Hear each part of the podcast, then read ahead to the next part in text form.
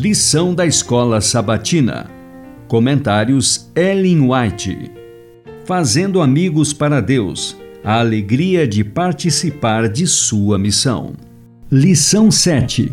Compartilhando a palavra.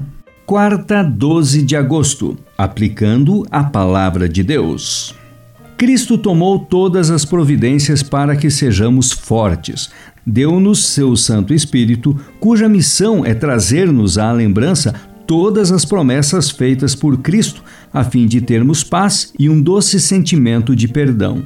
Se tão somente conservarmos o olhar fixo no Salvador, confiando em seu poder, seremos preenchidos de uma sensação de segurança, pois a justificação de Cristo se tornará a nossa justiça. Mensagens aos Jovens, página 107. As Escrituras devem ser recebidas como a palavra de Deus a nós, não meramente escrita, mas falada. O mesmo se dá quanto a todas as promessas da palavra de Deus. Por meio delas, ele está falando a nós individualmente, falando tão diretamente como se lhe pudéssemos ouvir a voz. É por intermédio dessas promessas que Cristo nos comunica sua graça e poder. Elas são folhas daquela árvore que é para a saúde das nações. Apocalipse 22, 2. Recebidas, assimiladas, elas serão a fortaleza do caráter, a inspiração e o sustentáculo da vida.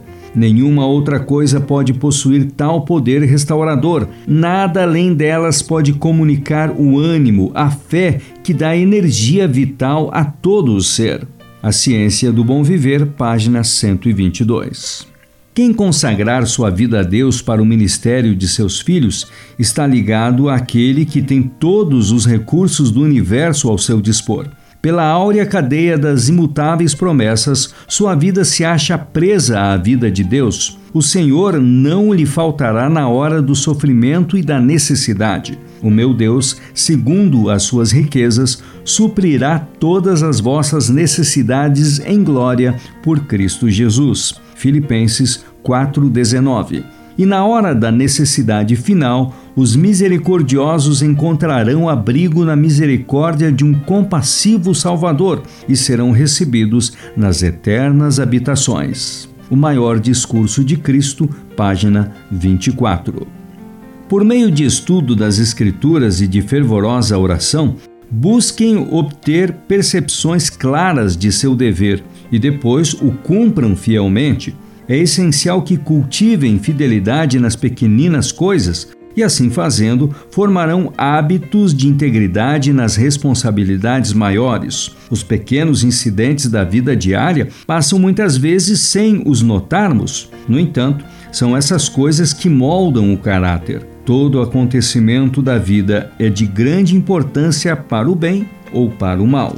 A mente precisa ser exercitada pelas provas diárias, a fim de adquirir vigor para resistir em qualquer situação difícil.